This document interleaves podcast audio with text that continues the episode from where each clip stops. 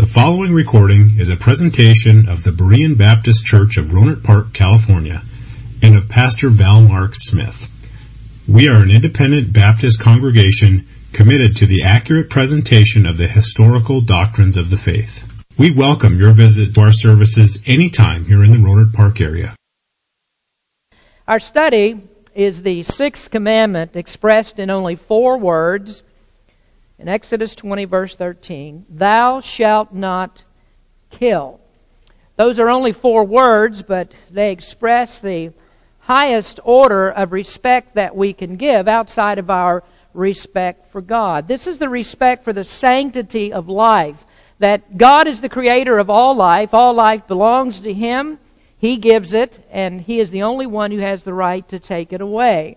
And no one is to take life from another human being in an unlawful way, that is, without God's permission, in the way that He specifically describes that it can be taken in His Word. Now, we noticed uh, the last time, this is part number two of the message on the sanctity of life, and we noticed in the last message that we live in a time when there is more a culture of death than there is of life. Instead of exhausting all the efforts that we can in order to preserve life, we found ways that we can get rid of undesirables, and that ranges from unwanted babies in the womb to the old and to the infirm, to the handicapped and to the inconvenient. And what we've done is to make ourselves the judges and the jury of who has the right to life.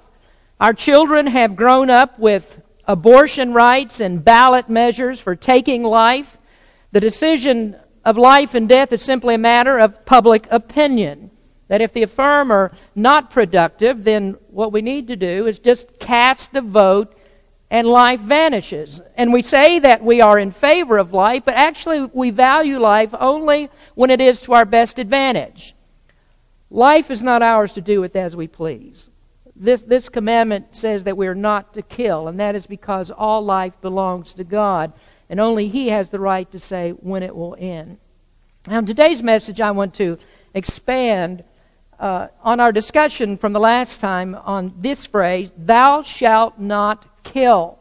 And as I mentioned earlier in the 10 o'clock hour, I don't know, I don't think that I've ever preached a message uh, specifically on what we're going to talk about today. We're going, we're going to talk about some things that I, I may include in a message every now and then, but not comprehensively have we ever looked at this particular part of this command.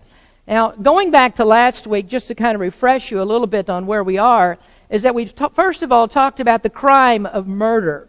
And it helps us to understand the command if we know what is meant by the word kill in verse number 13. That word has a very specific meaning in Scripture.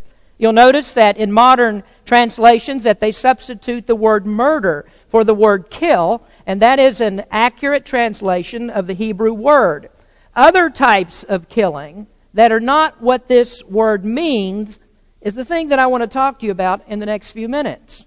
The author of murder is Satan, his temptation of Adam and Eve in the garden led to the fall of man, and in a very short period of time, man did the very worst that he could do.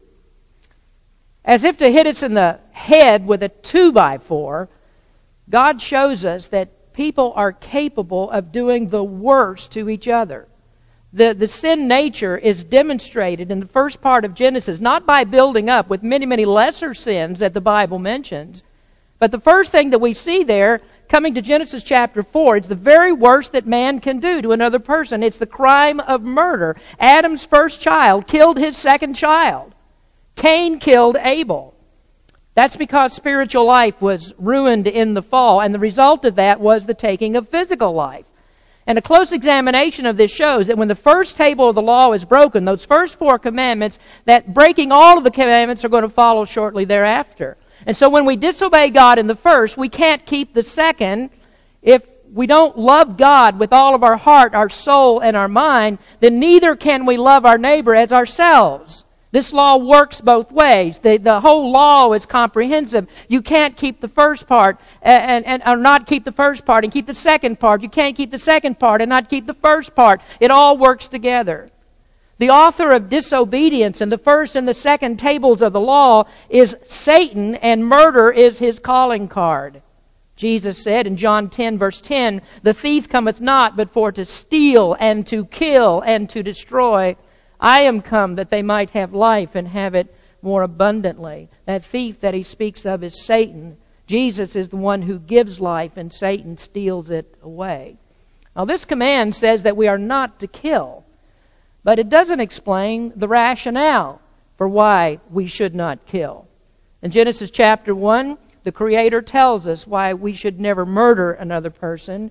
Uh, God says, or the Bible says, that man was created in the image of God. In Genesis 9, verse 6, it says, You shall not shed blood because God made man in his image. And that's really the crux of the entire matter that in every person, no matter what your opinion of that person is, there is the image of God. And when you attack a person to harm him, you are attacking God. When people murder babies in the womb, they are attacking God. That tears at the morality of God's law as if our way is the standard of judgment. If we kill other human beings, we not only break the second table of the law, but we break the first because we deny God's authority. Now, I'd like us to step a little bit further into the meaning of this command with our second observation, and that is the contrast to murder. The King James Version, which is the translation that most of us learned the Ten Commandments from, says, Thou shalt not kill. And without knowing the meaning of the original word in the Hebrew, that very specific meaning that I mentioned a moment ago, this commandment has become a rallying cry against all kinds of killing, regardless of whether it's murder. In other words, they say that this command says that we're not to take another, or we say rather, that we're not to take this another person's life unlawfully, but they say there is no way that you can take another person's life morally. And they say that the moral standard requires us to be against killing of all kinds, which actually leads to some untenable positions when compared to other texts of Scripture. And not only are they untenable, but misinterpreting this command becomes very degrading to the seriousness of its intent and the justice of God. And if people are right about this, that there is no way that another life can be taken when we look at God's law, that is to make God at odds with himself. And so today we have other scenarios where life can be taken, and in some cases the Bible says it should be taken in a lawful manner. But we're confronted with activists who have different opinions, and we need to know what the Bible says because the Bible is always going to be the standard of faith and practice. If we take the force out of God's law and replace that with human reasoning, then we do irreparable harm to God's moral structure. So, are there lawful ways that God says that a life can be taken? Well, before I tell you what they are, you need to mark this well that before a life can be taken by command, a very serious sin has to have happened. Something horrible has to have taken place. Sin has to have raised its head to its, in, in the ultimate extent of its ugliness, so that the only way to defeat it for the common good is to take an individual's life of the person who is guilty. Now, this leads us if you're ahead of me a little bit in the discussion, this leads us into a discussion of capital punishment. Some people advocate against capital punishment and they don't care what the Bible says about it because they're not arguing for or against biblical authority.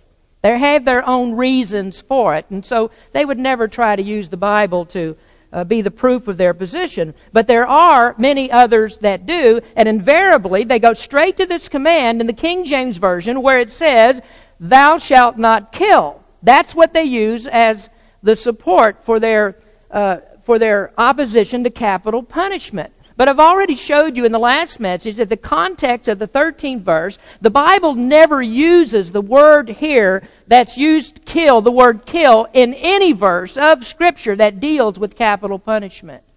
And so if we kill a criminal, we've not murdered him, we've not violated this commandment. Now, as recently as our last election, there was a ballot measure against capital punishment that failed. America has almost become a pariah to the Western world because of the death penalty. And so we need to ask ourselves a question are we wrong about it?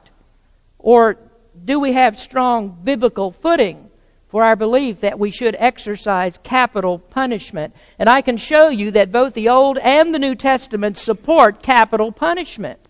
Now, while other countries believe that we are barbaric and in fact that we are less respectful of life than they are, the Bible actually teaches that it is the duty of, of our government to enforce capital punishment as a way to uphold the sanctity of life. Now, sometimes I wonder how opponents in this country and in Europe can take what they think is the high moral ground against the death penalty, and yet at the same time they're the loudest for the right to kill innocent babies in the womb. So how do you reason that out? A guilty criminal gets to live, but an innocent baby in the womb must die. Is that insane inconsistency? So what does the Bible say about this? Well, let's turn to Genesis and let's take a, a look at a verse that I referred to earlier. In the ninth chapter, God spoke to Noah after he got off of the ark. And it shouldn't escape our attention that God had just destroyed every living person in the world except eight people. That was Noah and his family. And these eight people are the ones who would repopulate the earth. And in this chapter, God gave Noah rules that would be good for the new society. He had just taken out guilty lives uh, and preserved righteous life. And this chapter is a precedent for instructions to Noah how the society uh, should be. And this is what God says in verses 5 and 6. He says, And surely your blood of your lives will I require. At the hand of every beast will I require it. At the hand of man. At the hand of every man's brother will I require the life of man. Whoso sheddeth man's blood, by man shall his blood be shed. For in the image of God made he man. God said that he required retribution if a man takes the life of another man. Now, the penalty for breaking the command is the death penalty. So, wouldn't it be self defeating to say that capital punishment is outlawed by the command? Is God illogical in what he says, or is it people that have the problem? Not only were murderers to be executed, but there in those verses it said that if an animal kills a man, that animal is to be killed. Both of those requirements made it into the law of Mount Sinai. Life is so precious to God that He even says to you that you are responsible for the animals that you own. And you're not to be careless about them and their temperament in harming people. He said, if you have an ox that's known to gore, to push people with his horns, and that ox kills someone because you were not careful to pin him in for another's protection, then your life should be taken. Now, I want you to hold your place where you are right now. Let me read this to you because we might as well take care of it while we're here. That, and it comes just one chapter after the Ten Commandments in the 21st chapter of Exodus. God says, If an ox gore a man or a woman, that they die, then the ox shall be surely stoned, and his flesh shall not be eaten. But the owner of the ox shall be quit. But listen, but if the ox were wont to push with his horn in time past, and it hath been testified to his owner, and he hath not kept him in, but he hath killed a man or a woman, the ox shall be stoned, and the owner also shall be put to death. Let me comment on that for just a minute.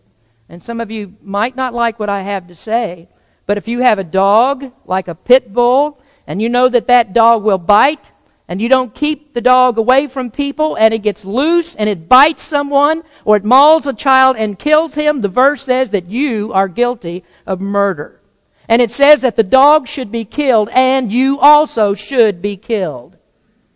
But our hypocritical society doesn't see it that way. They don't value life as God does. And so I would suppose that if you owned a dog breed that could kill somebody, and you really valued life, that you would never let that animal loose in your neighborhood, that you would never take a chance like that. And you can argue with me about that, but I think I've got the Bible on my side here. God values life, and you'll value it too if you go by God's rules. Now go back to Genesis chapter 9. Is capital punishment here? Well, of course it is. In verse 6 it says, If a man kills another man, his life shall be taken for that man's life. So let's kind of follow it through just a little bit in other verses of Scripture. You go over to Exodus 21, to the chapter I read from just a moment ago. And in verse number 12, it says, He that smiteth a man so that he die, he shall surely be put to death. Verse 14. But if a man presumptuously uh, come presumptuously upon his neighbor to slay him with guile, thou shalt take him from mine altar that he may die. In the 22nd chapter, let's look at another verse. And before I even read this, there are some of you that will say, right on to this. Exodus 22, verse 2. If a thief be found breaking up and be smitten that he die, there shall be no blood shed for him. Now that's telling us if a person breaks into your house at night and you feel threatened by him, and you think that your life is threatened, then go ahead and shoot him. Kill him. And it says nobody's going to be charged for it. Now, of course, if you're going to shoot him, you've got to own a gun. And if you don't have one, then I suppose you'd have to gut him. Uh, and that'd be one less thief to worry about. But before you start shooting everybody and stabbing everybody that, that looks threatening, don't forget the next verse to read it also, because it says, If the sun be risen upon him, there shall be blood shed for him. If you kill him, there shall be blood shed for him, for he should make full restitution. If he have nothing, then he shall be sold for his theft. So that means if he steals from you in the daytime, probably he doesn't have the intent to harm anybody. And so if you shoot him, it says you have murdered him. Now we go to Leviticus 24, verse number 17. And he that killeth any man surely shall surely be put to death. And I could just go on and on and on. We can find many, many Old Testament examples of how people murdered others and they were put to death. But of course, you know that the objection will be that this is Old Testament law. And the argument goes that Jesus changed the law. And Jesus' teachings are about living in peace, and they're much different from what you read in the Old Testament. And they say that even though Jesus never claimed to change any of the Old Testament's moral law. But instead, we find in the New Testament the expectation that justice will be done by enforcing capital punishment. Now, the passage that most bothers people is the one in which Jesus said that you are to turn the other cheek. But Jesus was not speaking of the right of the government to enforce capital punishment. He was teaching that we are not try to avenge, try to avenge ourselves for personal offenses. And the context of all of that is what we call lex talionis. An eye for an eye and a tooth for a tooth. And he was teaching against what the Pharisees did, where they sought revenge on people as a personal matter. They were trying to get back at people and harm them. And the real teaching of Scripture is this whole thing belongs to the government to enforce punishment against people, the civil law.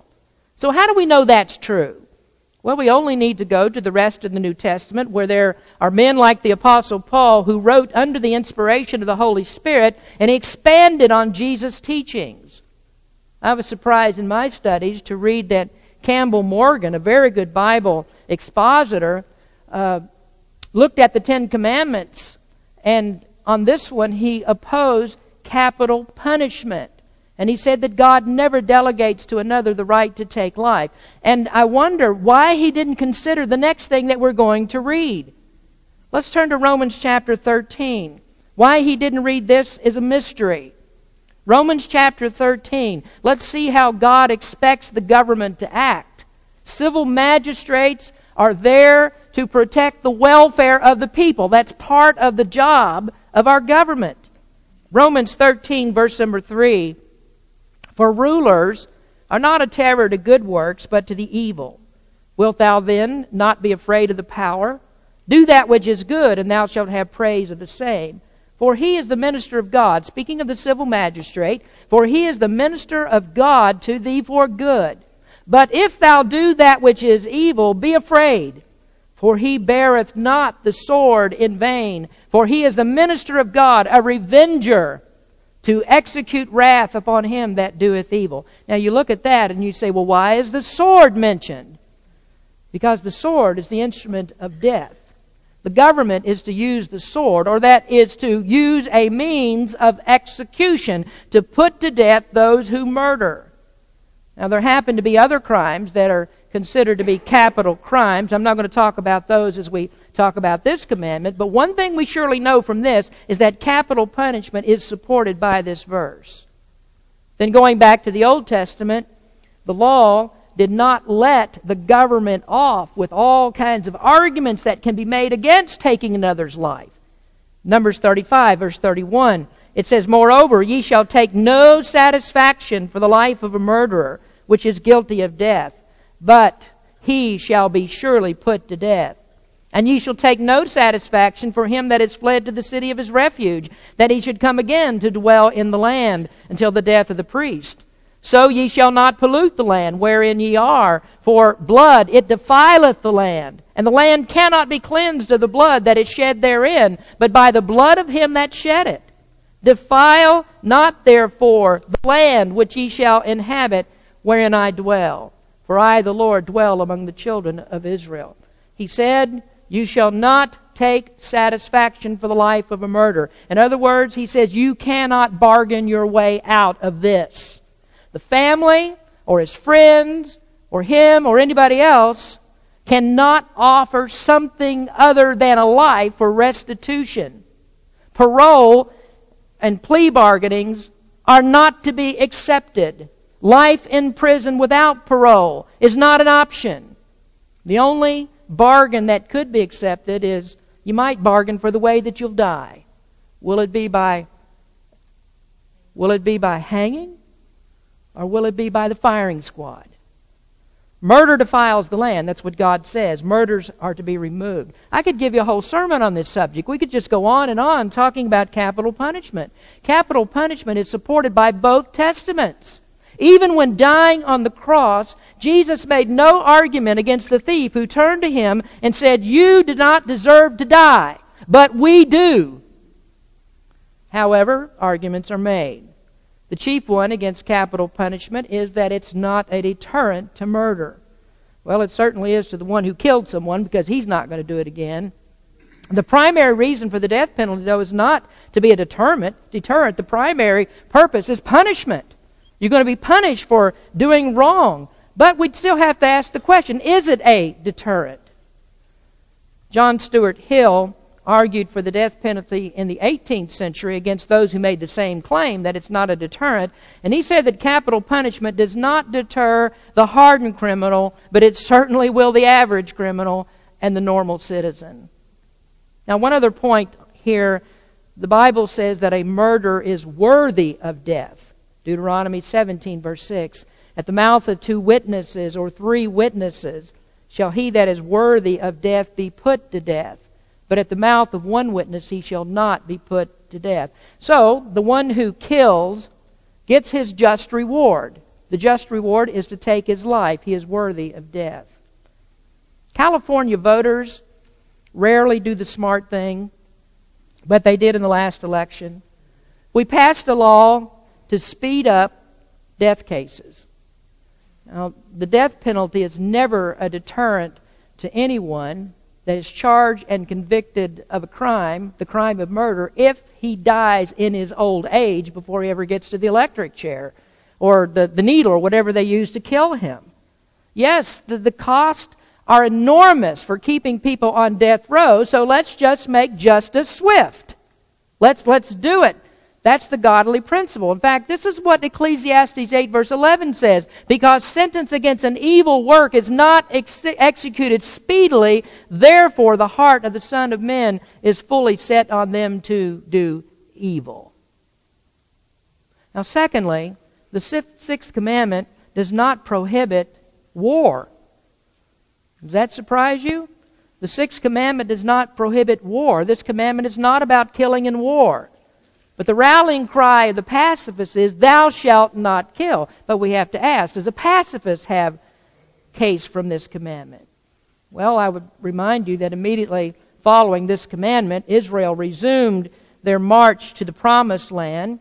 And in Deuteronomy, before they entered the promised land, these same laws were repeated. Moses reminded them of what God said. And do you know what they were about to do? They were getting ready for an extended period of war as they went in to fight against the Canaanites. And to take the land that God had promised them. And in order to do that, there had to be strict obedience to these very commands that God gave. This is the key to victory. Israel was preparing for many, many years of warfare. Now, obviously, then, the Bible makes a case for war. Now, I'm talking about a just war. A just war. If you're fighting people to gain territory to enslave them, that's not just warfare. Now, in modern warfare, if we need to kill in order to liberate from oppression, that is called just warfare. Nations and citizens must be protected, and so warfare is permitted. Now, I want to show you a couple of interesting examples from the New Testament. There is, of course, plenty of warfare in the Old Testament, but again, invariably somebody will say, well, the Old Testament is not a pattern for us. We're to use the New Testament, and the New Testament changes the Old Testament. So let's just take a look at that. But before we do, uh, there was a, a comment that struck me when I was studying this. There was one theologian that said in warfare that there must be a recognition of the difference between soldiers and civilians. That is, between combatants and non combatants. Now, admittedly, that's going to strain our perception of warfare because we're used to a term that is called collateral damage. Killing civilians is collateral damage. And we know that sometimes that's unavoidable in modern warfare. Now, it used to be that armies would go out and march against one another in the field, and it was only the two armies that were out there. And the soldiers in those two armies would fight each other to the death, and whoever won, that was it. But we don't fight that way any longer. That's not modern warfare. In World War II, the war in the Pacific Theater was ended when the atomic bombs were dropped on Hiroshima and Nagasaki.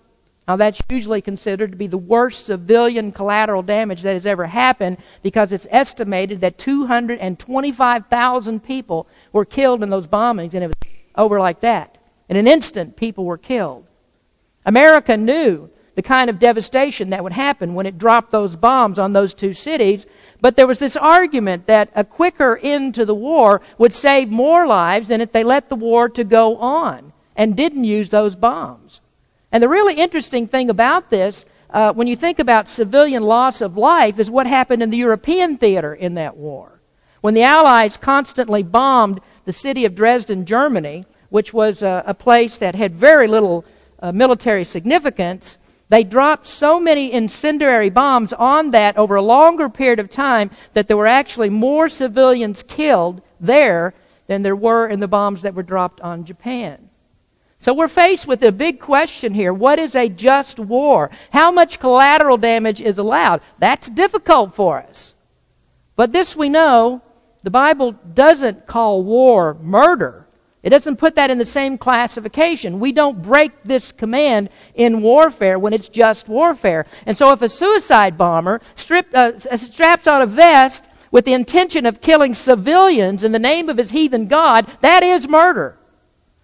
When we strike back against that and we want to protect the innocent, we can call it war if we want. Or we can call it retributive justice. Either way, that's all right. Yes, we are at war, I think, with Islam, and yes, we are punishing murderers when we go against those countries that kill innocent people. Now, here are a couple of interesting notations from the New Testament that were very good opportunities to teach that war is murder. The first one is in the ministry of John the Baptist. I'd like you to turn to Luke chapter 3, where John baptized and he baptized with the baptism of repentance, and there were many that came to him to be baptized. The self righteous Pharisees came, and he told them that their Jewish heritage would not save them, that they must repent. In verse number 12, the tax collectors came, and Jesus, or rather John the Baptist, told them to repent and stop stealing from the people.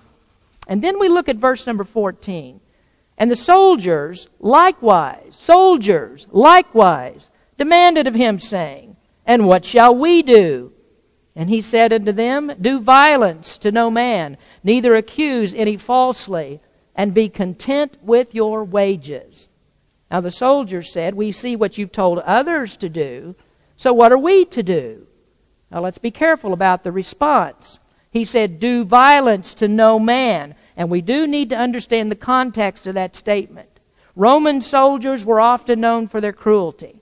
People were afraid of them. They threatened to take property away. They falsely informed on people in order to enrich themselves. They were not content with their wages, and so they would extort and they would steal. So John said, don't do that. Don't accuse people falsely. Don't steal from them. Be satisfied with your wages. Now look at that very carefully. Be satisfied or be content with your wages. The wages of what? A soldier. Isn't this a perfect place for John to say to soldiers, if you're going to repent and be saved, then the thing that you need to do is lay down your arms. Desert the army. Stop being a soldier. Don't go to war anymore. Don't be a party, a party to murder. Now, wouldn't you have to do that if you were going to repent? If war is murder, thou shalt not kill, then how do you keep the command for the sanctity of life? You'd have to repent and stop if war is murder. But that's not the context that we find in Genesis chapter 20, verse 13. Now, similarly, the Lord Jesus treated soldiers in the same way. Now, this is this ought to be comfort for anybody who served in the armed forces, served in war. If you have friends and relatives that are in the armed forces today and they have to do this. So let, let's see how Jesus treated soldiers. Turn over to chapter 7. Luke chapter 7. Here Jesus was approached to help a man who was a centurion in the Roman army. He was a man of authority, and he had reached the position of being a centurion because they were known as lean, mean fighting machines. They were the ablest, bravest soldiers of the Roman army. This centurion had a servant that he wanted Jesus to heal. Now the Jews defended the man. Look at verse numbers 4 and 5. And when they came to Jesus, they besought him instantly, saying that he was worthy for whom he should do this. For he loveth our nation, and he hath built us a synagogue. Jesus decided that he would help.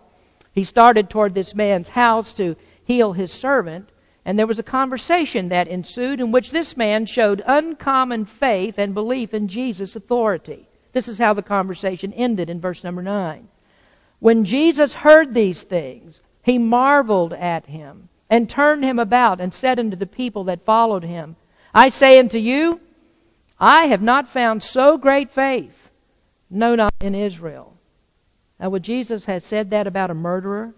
Would he say that this man is a man of great faith, a better faith than he'd found anywhere in Israel? Wouldn't he rather say, now here's the thing, if you want my help, then you've got to resign your post. You've got to stop fighting. You've got to stop being in the Roman army and killing people in war, and then I'll help you. But that's not what he said. He said he'd never seen greater faith in Israel. And then what about Jesus in Revelation? There he's the rider on the white horse in chapter 19. And it says that he's going to gather all nations to battle at Armageddon. And there's going to be a war. And there will be bloodshed greater than all the bloodshed of all wars combined of all time. And it describes for us a river of blood that will flow for 200 miles. People can call Jesus a lot of things. You can't call him a pacifist. The peace that Jesus talked about was the peace of salvation, the peace of salvation in Him, and the peace of rest that we will have when? When all of His enemies are defeated. The commandment has nothing to do with capital punishment or with war. We can't use it for that. Now, thirdly, this commandment is not against self defense. A long time ago, I got into an argument with a Christian man who believed that self defense was wrong. He didn't like a discussion that we had on gun control, and he didn't like my opinion that we should be able to defend ourselves when our lives are threatened. He was a turn the other cheek sort of guy, not understanding what Jesus meant by that statement, as I explained just a few minutes ago. So he disagreed with this. Now, in the scripture that we read from earlier, in Exodus 20, verse 2, verse 2, it said there that if a, a thief is found breaking up at night, it's okay to kill him. Now, why would it tell us that? Well, because it's assumed that that man has come in under the cover of darkness and that he intends to do you harm. And if you're afraid for your life, and if you're afraid for the life of your family, then you do whatever's necessary in order to protect them. That's the sanctity of life. This is logical. I mean, would, would you allow a murderer to kill innocent people and save his life, the life of the murderer, instead of the life of the innocent? Where is there justice in any court, or especially in God's court, for foolish judgment? If you can protect another innocent life, which the Bible says that you can do, then why can't you protect your own innocent life?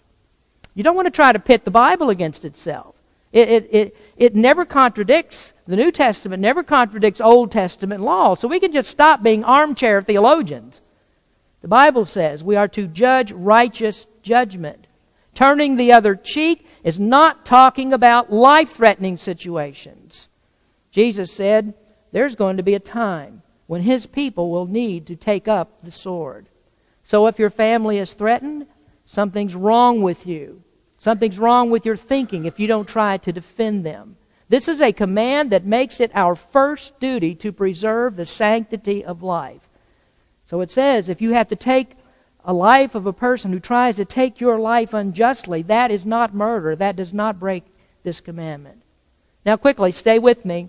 This command is not talking about accidents. That's our fourth thing. It's not talking about accidents. So let's talk about accidents for a moment. Not carelessness, because you can be charged for carelessness, not for an accident. And so if a pedestrian steps out in front of your car, you're obeying all of the traffic laws, and you didn't have time to respond, and you run over that person, that's not murder. Now, we, we had a case here, right here in Rohnert Park, uh, just a couple, three or four years ago, I remember exactly how long it was, of a young lady who was a college student, I believe, at Sonoma State, and she was texting as she was driving down the street and there was a, a, a woman and her child that were crossing the street with a, with a stroller, and she ran over them and killed them. That's carelessness with human life. And the Bible says you'll be charged for that. Now, this interesting, interesting examples in Deuteronomy 19, verses 4 and 5. And this is the case of the slayer which shall flee thither that he may live. Whoso killeth his neighbor ignorantly, whom he hath hated not in time past, as when a man goeth into the wood with his neighbor to hew wood, and his hand fetcheth a stroke with the axe to cut down the tree, and the head slippeth from the helve, and lighteth upon his neighbor that he die, he shall flee unto one of those cities, talking about the cities of refuge. He shall flee there and live.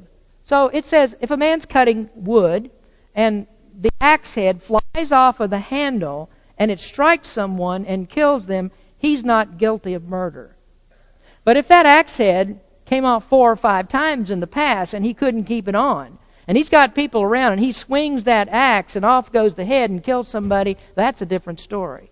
Now we're talking about manslaughter. Now there's another case in the scripture that says that if two men are fighting and they hurt a nearby woman and she dies, then they're guilty of murder. Why? Because they shouldn't have been fighting. What they did was they broke the entire table the second table of the law that says you are to love your neighbor. And in the process, they took a human life. And he says they can be charged for that. Now, the main point of this is that a pure accident is just that it's an accident. There is no intent, there is no carelessness. It can't be helped if the person is innocent. Now, I want to give you just one more, and this is necessary because of today's warped understanding of God's creation. This command, thou shalt not kill, does not apply to animals. I had somebody ask me this question not long ago. They were particularly interested in this part of the command. What about killing of animals? Is that part of this command? Well, somebody called PETA now, and you, you tell them that we're about to talk about them.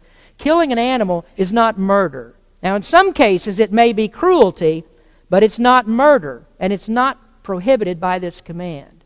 Now, back to Genesis chapter 9. Noah got off the ark, and God said to him, Every moving thing that liveth shall be meat for you, even as the green herbs have I given you all things.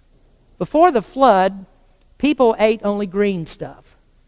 It was plants and vegetables all of the time after the flood, God said, Well, that's enough of vegetarianism. You can eat animals too. And perhaps you've heard the saying, People are animals too.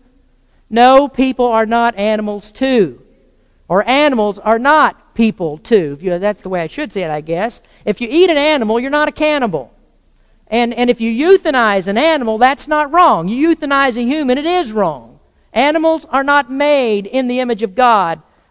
People are. Now you see, there, there's a great problem with many animal rights act, activists. They, they, they say that animals have rights because all that an animal is is a lesser developed human. Or we say it in another way humans are just highly developed animals. That's evolution in a nutshell. That we're nothing but a bunch of animals. And if you think that way, then I guess you could probably come up with the idea that animals have rights. But no, animals don't have rights. We were created and they were created, but we were created differently. Man was created in the image of God. That is, that is, he has will, he has emotions, he has rationality, he has morality. Animals were not created the same. Do animals have souls? Well, if they do, they have a lesser quality of soul than humans. And here's what happens if you get humans and animals confused, you will degrade the sanctity of human life. If you bring a person down to the animal level, then you'll never treat him in the way that God treats him. I've even heard this. Some people say, good animals go to heaven. What? What's a good animal? I mean, good people, good people don't even go to heaven when they think that they're good. The Bible teaches that Christ died to redeem man, that he's the preserver of human life. God gave us cows for food to preserve human life. McDonald's is a divinely ordained institution. Or at, le- or at least In-N-Out is because they got scripture verses on their cups. So we know that it has to be from God. So let's not get confused about this. You have, if you have the choice of saving a human or a cat in a burning building, what do you do? If you choose the cat, something's wrong with you. Several months ago, I heard this terrible story.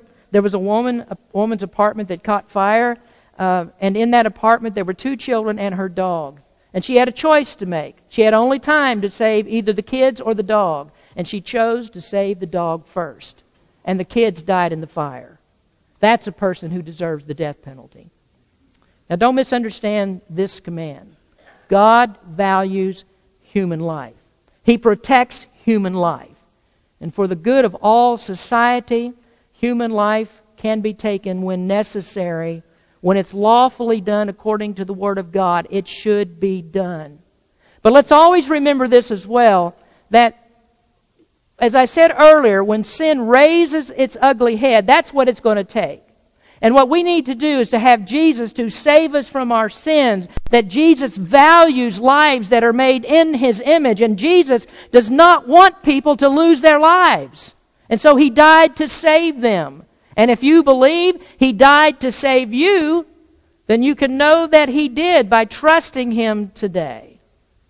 Now, next time we're going to come back to this, and I want to show you that as good as we think that we are, and most people do, they think they're so good, and they'll look at this sixth command and they'll say, well, there's one that I've never done, that I'm okay with this one. The sixth commandment doesn't bother me. Let's go on to the others and talk about them. But I want to show you that all of us are guilty of breaking the sixth commandment. We're guilty of breaking it in the explanation that Jesus gave of it. And Jesus said, all of us are stone cold killers. And what we need is to be saved from that. So we're going to look at that the next time. What did Jesus have to say about this command? Are we still guilty of it, even though we haven't actually physically taken a human life. That's a very interesting prospect, isn't it? Are we guilty of murder? Jesus says that we are. We'll talk about that the next time. Let's pray. Heavenly Father, we come before you now confessing our sins. Looking at this commandment, we see it's like all the others, that we're not able to do it as we should that we're guilty from top to bottom of all of these commandments. None of them are easy for us. No human could ever keep them. Only Jesus could do it perfectly. And Lord, we thank you that we can turn to you and put our faith in you, and the righteousness that you earned by living a perfect life on this earth can be transferred to us, imputed to us by faith in you. And that's what it's going to take.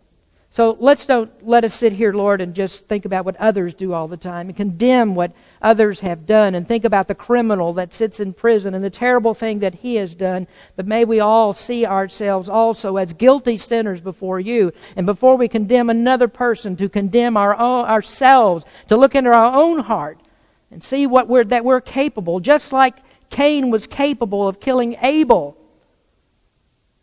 so are we capable of the worst sins that are imaginable, and we may fall into them if we don't know Jesus Christ as our Savior. And those sins that we have done, we need you to save us from them and save us from this continued life of sin that we live. And none of us is perfect, and so we have to depend upon you.